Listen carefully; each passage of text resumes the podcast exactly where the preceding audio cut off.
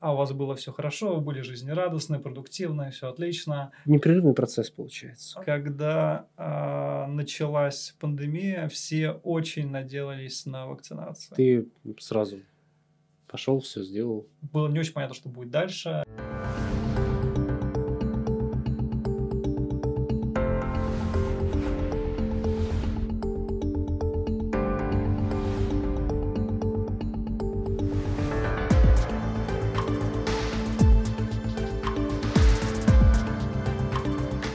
Всем привет! А, в эфире подкаст «Говорит наука». Я Вячеслав Суханов, главный редактор журнала «Умная Россия». Приглашаю молодых ученых. И сегодня у нас в гостях Дмитрий Кислицын, доцент э, Департамента экономики Высшей школы экономики, э, кандидат наук.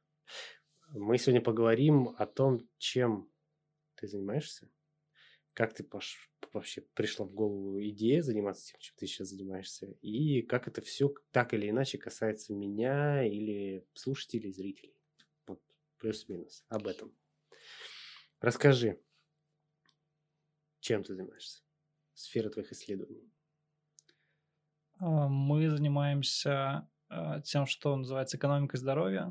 То есть, грубо говоря, мы занимаемся темами, связанными со здоровьем, с тем, что называют популяционным здоровьем, то есть а, здоровьем не у людей больных чем-то, как там, в ведомственной медицинской статистике, а населения в целом.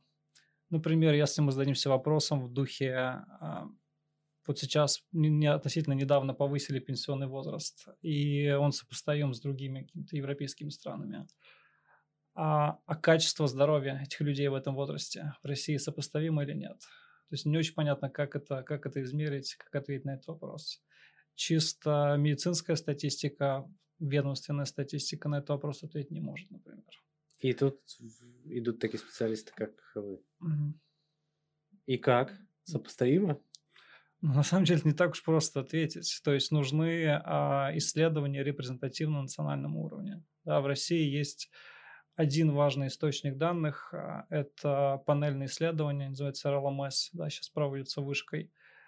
Там не так уж много вопросов. Например, лично меня очень интересуют а, темы, связанные с а, популяционным психическим здоровьем. И в России как бы нет исследований там, бы оценок популяционного психического здоровья. Психиатров как бы интересует скажем, доля населения с явными клиническими проблемами, да, и у нас какие-то есть оценки, хотя, наверное, многие люди не обращаются к врачу из-за многих причин. А, ну, норма, она же тоже очень растяжима. То есть, например, нас а, может интересовать, как пандемия сказалась на а, здоровье населения, на психическом здоровье населения. Например, нас может интересовать, как а, пандемия и локдаун да, он был в России, в, хотя он так не назывался, но у нас были нерабочие дни, когда очень много людей реально оставались дома. А как это сказалось на психическом здоровье населения? Да, и нас интересует не только там доля людей, у которых реально возникли клинического уровня проблемы, но и а, в рамках клинической нормы перемещения. То есть, предположим, в начале а у вас было все хорошо, вы были жизнерадостны, продуктивны, все отлично, и через какое-то время вы там, не знаю, постоянно нервничаете, срываетесь на близких своих, есть это по-прежнему клиническая норма, но вы как бы испытываете некие эмоциональные страдания, да, и если очень значительная часть населения это испытывает, то, наверное, это имеет большие последствия, в том числе экономические, в плане снижения продуктивности. У какой-то части из этих людей, возможно, разовьются долгосрочные какие-то проблемы. Вот, это кажется очень интересным исследовать. И это оказывается очень сложным, потому что даже в других странах, а, во-первых, оказывается, что у нас нет замера состояния психического здоровья до пандемии. Белый лист? Ну, как мы, мы знаем, для там, доля людей, там, количество людей, которые обращались за а, медицинской помощью, например. Но это же не совсем то. Да мы бы хотели по населению в целом получить некие оценки. Таких оценок по России нет. А по некоторым странам есть. Например, по Великобритании они проводят а, опрос репрезентативно национальном уровне, и этот опрос включает а, опросник про депрессию. у них есть такой замер, и в результате у них есть оценка до начала пандемии, у них есть оценки в ходе пандемии. Они могут их сопоставить. Как у них? А в же? целом исследования показывают, что а, пандемия привела к увеличению уровня проблем с психическим здоровьем а, весной 2020 года, но при этом оно довольно быстро вернулось к норме. То есть уже к середине лета 2020 года оно вернулось к норме. По крайней мере, по тем странам, где вот есть такие данные, это Соединенные Штаты, Великобритания. Специфика в том, что к середине лета 2020 года это время как бы падения уровня заболеваемости и смертности. А затем произошло то, что называют второй волной, то есть опять рост заболеваемости, опять рост смертности. И в России вторая волна, она была очень специфичной по сравнению с э, европейскими странами. То есть не было таких жестких мер. А была выше смертность, чем в первой волне существенно, и заболеваемость была выше. И ну, в нашей лаборатории мы а, провели две волны интернет-опроса, мы опросили в мае 2020 года и затем в январе-феврале 2021 да, мы поймали самый, ну, после пика первой волны и сразу после пика второй волны. И мы видим, что уровень психического здоровья не поменялся. Скорее всего, это говорит о том, что он был повышенным и как бы во втором замере. То есть все-таки, видимо, люди реагируют на вот эти ухудшения эпидемиологической ситуации, люди испытывают какой-то определенный стресс. Дальше а, очень интересно. Они одинаковые были? Да. показатели. Да, угу. там а, не было значимой разницы между первой и второй волной. Вот. И исследование, которое мы сейчас пишем, статью, которую мы сейчас пишем, мы хотим понять, какие факторы оказывали влияние. То есть, например, люди, которые ковидный статус, то есть люди, которые болели ковидом, у них более высокий уровень психологического дистресса. А интересно, что люди, которые отвечали «не знаю» на вопрос, больны ли вы ковидом, у них а, почти настолько же повышен уровень психологического дистресса, как у тех, кто отвечал, что болел. Вот. То есть а, они в, в напряге как-то живут, ну, получается. Да. Получается, да. А, при этом а, как бы есть другие факторы, например, потеря работы. Это очень важный фактор психологического дистресса, и гораздо больше людей потеряло работу в а, весной 2020 года.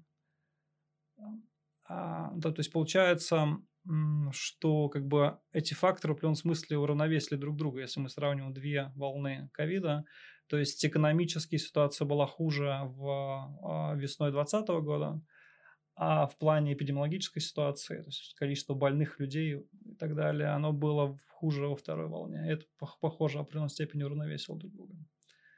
То есть там первопричиной была потеря работы, нежели стресс Тяжело на... сказать, что первопричиной, а стат значима и потеря работы, и ковидный статус. Как ты пришел к тому, чтобы разрабатывать эти вот всякие штуки?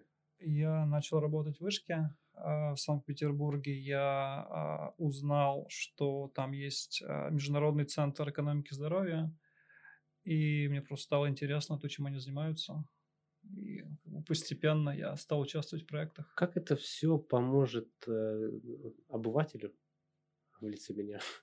а, ну, вот это фундаментальное же исследование, это такое mm-hmm. длительное. Вот как, какой эффект, когда его ждать и ну, что с помощью этого можно сделать, отрегулировать, там, дать какие-то рекомендации, не знаю, в Министерство экономики, mm-hmm. наверное, или куда, или здоровья все-таки. Ну, мы люди с не медицинским образованием, и мы точно не стремимся там, выписывать рецепты, лечить людей и так далее. Это не наше дело. А наше дело попытаться понять, а, что в целом происходит с здоровьем в России. А это поможет оценить эффективность каких-то интервенций. А под интервенциями можно понимать там, медицинские реформы, но не только медицинские реформы. То есть, например, мы исследуем в том числе а, сотрудники нашего центра, как а, реформы в сфере а, регулирования потребления алкоголя и табака повлияло, повлияли на здоровье. Да. Э, такая как? большая тема. Как? Вот это, это, это кстати, это, было, это такая долгосрочная история. Надо было не меня позвать, да? а другого человека. Но, судя по всему, ограничения на ночные продажи алкоголя, они положительно влияют на, в том, на смертность. А как это все, как э, технически э, выглядит эта работа? То есть это, это работа с данными, да-да-да.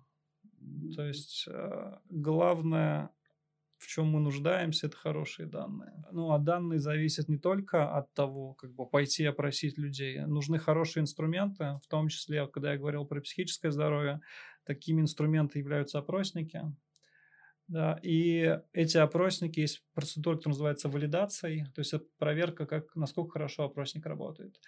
А за рубежом разработанные а, опросники, как бы они очень популярны и много где используются, но в России они не валидированные. То есть есть перевод, но не проверено в целом, как этот перевод работает.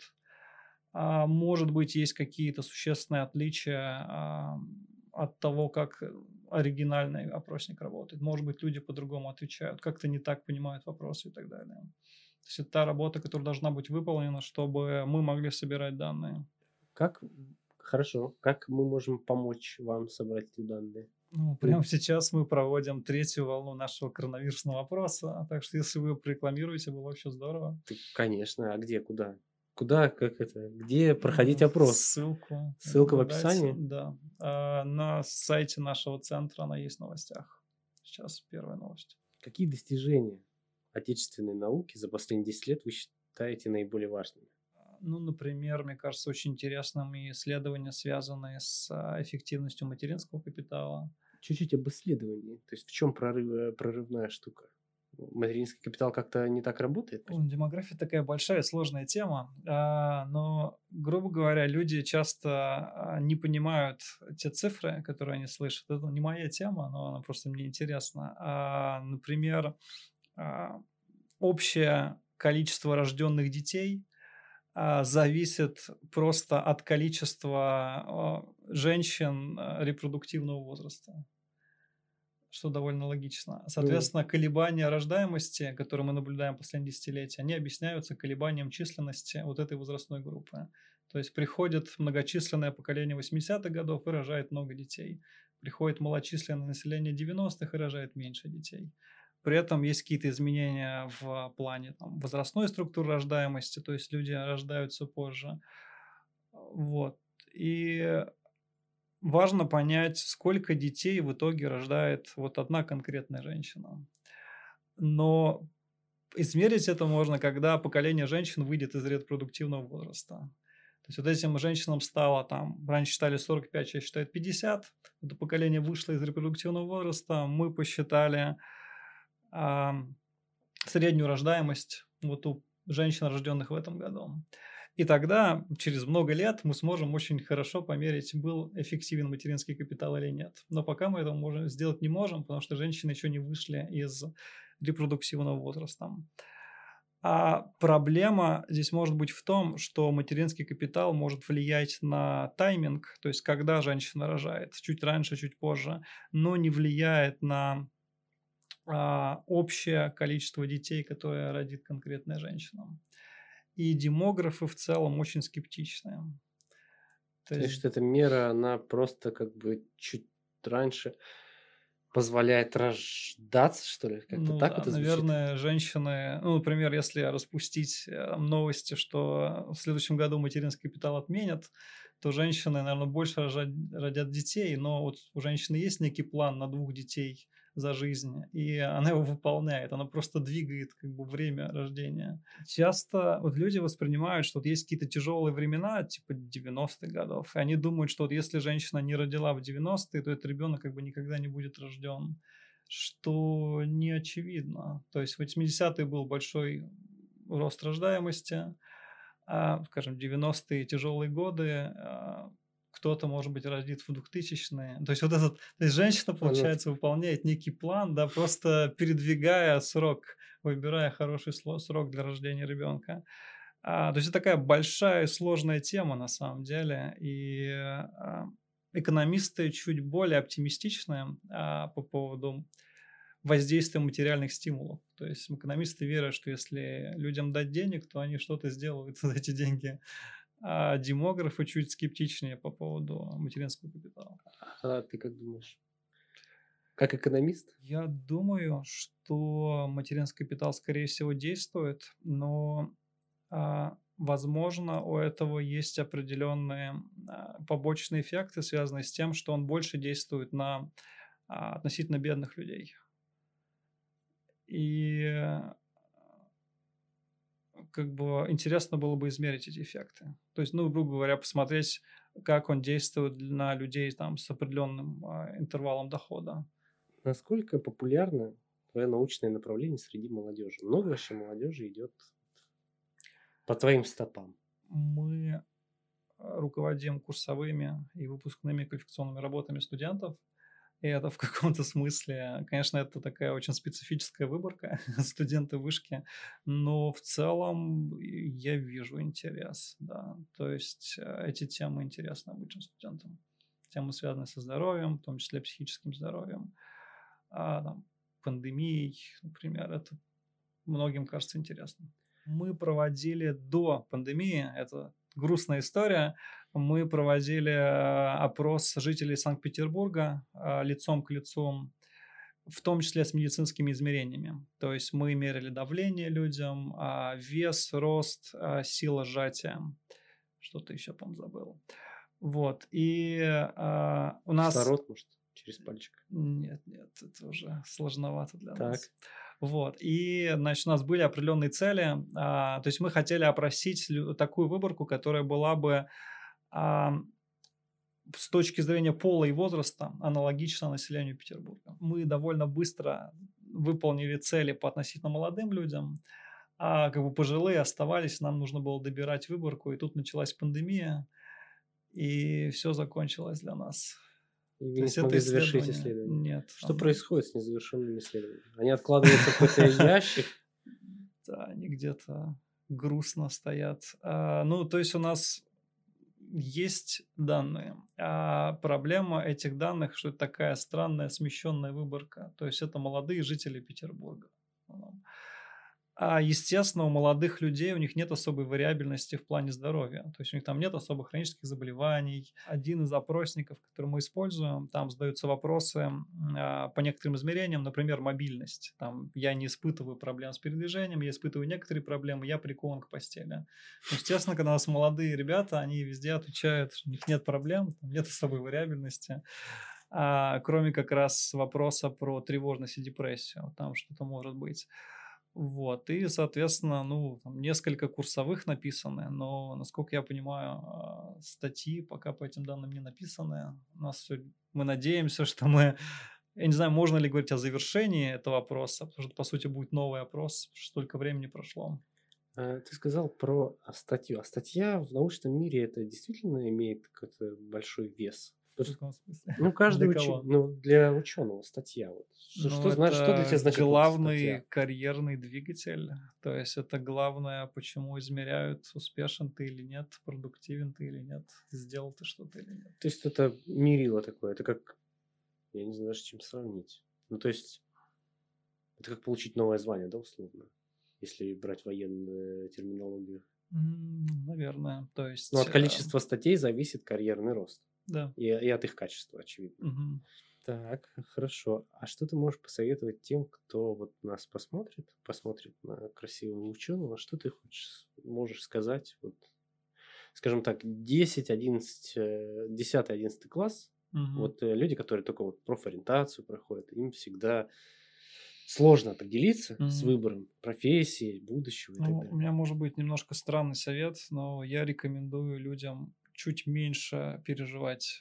Потому что это совершенно нормально, что человек в 10-11 классе ни малейшего представления не имеет вообще о том, а, чем люди занимаются. Там исключение, если у тебя родители вот этой профессией занимаются, и тогда ты имеешь какое-то представление. А так, когда я вспоминаю себя, мне кажется, у меня как бы не было. Ну, то есть, например, заниматься здоровьем а означало быть врачом, там, выдавать таблетки, разрезать людей и так далее. Я понимал, что это, ну, наверное, не очень мое. Вот. Многие другие вещи, то есть, понятно, что это по-другому устроено. И как бы будут возможности для людей поменять свою траекторию. То есть, во-первых, при переходе с бакалавриата в магистратуру можно выбрать другое направление. Ну, во-вторых, все-таки довольно много людей работает не по специальности, и это всегда описывается как что-то ужасное, а в целом это нормально. То есть люди лучше разобрались, что им интересно в жизни, и то образование, которое они получили, оно все равно нужно, потому что а, зачастую ты применяешь совсем не то, что ты ожидал, что ты будешь применять. То есть хорошее образование, оно все равно очень ценно, даже если ты работаешь не по специальности в итоге. То есть ты все равно при, применяешь какие-то вещи, которые, ну, которые да. получил. Мне кажется, надо просто не пытаться выбрать себе направление на всю жизнь. Вот что не стоит делать, мне кажется, а ну как-то двигаться, смотреть, что интересного и так далее. Не зацикливаться на чем-то одном, пытаться разобраться в себе, что тебе интересно. Давай расскажем про вакцинацию. Про вот эти вот замеры, получается. Вернемся когда, к замерам. Когда а, началась пандемия, все очень надеялись на вакцинацию. Казалось всем, что вот если наши замечательные ученые создадут вакцину, то все, все проблемы решены. И ну, никто не ожидал, что она будет так быстро создана. То есть люди, есть... создающие вакцины, герои. Они сделали это очень быстро. Вакцины получились очень хорошие, судя по публикациям в Lancet и так далее. Но оказалось, что есть другая проблема, что люди не желают вакцинироваться. Почему они не желают? Это довольно сложная проблема. Еще до ковида было, были исследования про антивакцинаторское движение и так далее, как это связано с теориями заговора и тому подобным. А, но все-таки тогда казалось, что это какая-то небольшая, относительно маргинальная все-таки э, группа людей. Да. И а сейчас, я не помню, какие там последние цифры по России, какая доля вакцинированных. В районе 44, по-моему. Когда я последний раз смотрел, она была ниже, чем в мире в целом что, ну, в целом кажется довольно диким, учитывая, что Россия – это первая страна, которая официально одобрила вакцину. И мы бы ожидали чего-то другого здесь. И э, в том опросе, который мы проводили вторым, в январе-феврале, там был большой блок про вакцинацию. И мы, собственно, пытались понять, а, почему люди принимают такое решение. А вопрос там был про намерение вакцинироваться. Лишь там, крохотная часть выборки уже вакцинировалась на тот момент. Мы их исключили и смотрели вот только на тех людей, которые ответили «я собираюсь», «я не собираюсь», «я не знаю». И мы попытались посмотреть на две группы факторов. Первая группа факторов – это а, есть такое понятие health belief model. А, грубо говоря, если я рационально принимаю решение о том, вакцинироваться мне или нет, я думаю о четырех вещах. Первое – это насколько велики риски лично для меня заболеть. Второе – насколько велики риски для меня, если я заболею. То есть насколько тяжело будет Пройдет переноситься болезнь. болезнь. А, выгоды вакцинации в этом случае, то есть как я оцениваю, насколько она эффективна и так далее. И издержки вакцинации, в том числе побочные эффекты, в том числе какие-то финансовые и так далее, насколько это сложно. Вот, мы, а, эти, у нас были вопросы в этом опросе, и мы пытаемся оценить, как вот эти все факторы влияют. Это первая группа факторов. Вторая группа факторов – это какие-то иррациональные вещи, ну, как мы для себя это описываем в голове это отрицательное отношение к вакцинации в целом. И а, исследования показали, что определенные моральные установки, связанные с отрицательным отношением к вакцинации, это когда люди высоко ценят права индивида.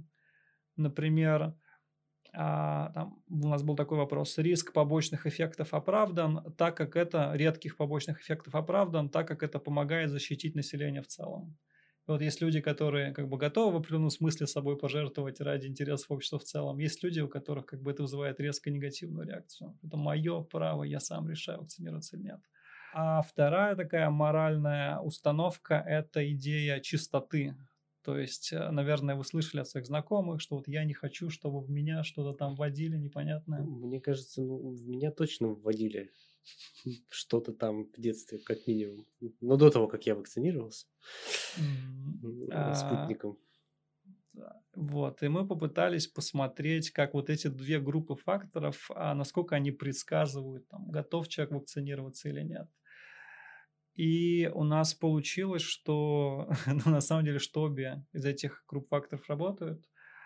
Что даже вот эти жесткие антиприучники, люди, которые уверенно отвечали, что они не будут вакцинироваться, это не определяется полностью а, негативным отношением к вакцинации как таковой, вот этими факторами. То есть эти люди в силу каких-то причин а, считают, что они в зоне низкого риска а, заразиться и тяжело переносить, и в силу каких-то причин они не верят а, в эффективность вакцины и считают, что побочные эффекты велики. То есть, возможно, это провал информационной политики. Да, кажется. То есть они не являются некими, знаете, такими маньяками, которые вот они просто супер идеологически как бы заряжены, их невозможно переубедить. Судя по всему, значительную часть людей можно переубедить. Что а... могло бы помочь? Э, какая-то информ... Не знаешь, как еще информировать? людей. Ну, мы хорошо сейчас проинформируем Судя людей. Судя по всему, наличие лично знакомых людей, которые вакцинировались и с которыми все хорошо, это хороший аргумент. Это людей убеждает гораздо больше, чем публикации в Lancet, как оказывается. Хотя это одно наблюдение там. А, вот. И кроме того, лично знакомые, которые э, были госпитализированы или умерли. Это тоже такой сильный аргумент. То есть, видимо... То есть, либо хороший пример, либо очень отрицательный. И все равно личный. Я думаю, не либо, а и. То есть, и то, и а. то влияет. Возможно, они вдвоем влияют больше. Да. То есть, в первом случае, такой толчок положительный, что вот посмотри, человек вакцинировался, с ним все хорошо. Видимо, все-таки, э, как минимум, побочные эффекты не так страшны там, у людей не отрастают рога и так далее. А второй аргумент, он о том, что болезнь-то по-настоящему опасна.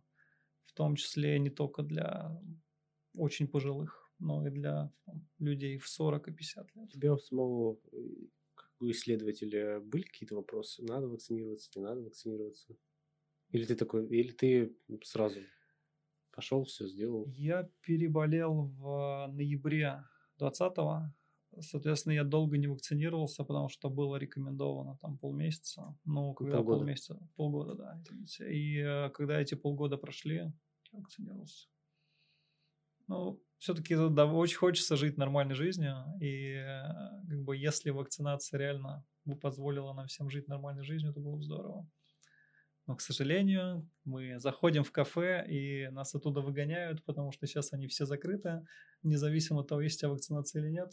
И это как-то довольно грустно. Ну, это вот как раз проблемы или пробелы в коммуникации, ты правильно сказал. А, я mm-hmm. правильно понимаю, что твое исследование как раз-таки может помочь кому-то а, обратить внимание а, более таргетированную проводить кампанию, то есть понять, какие категории наиболее уязвимы, в том числе социально-демографические. Например, мы видим, что пожилые, они чаще сомневаются. А медики, что интересно, реже сомневаются. То есть есть медики, которые за вакцинацию, есть которые против, но те, которые не знают, их меньше. У них, уже убеждение какое-то конкретное. Как, какие-то вещи вроде там «я боюсь, что меня заразят другой болезнью», вот такого у медиков гораздо меньше. Такого рода соображений.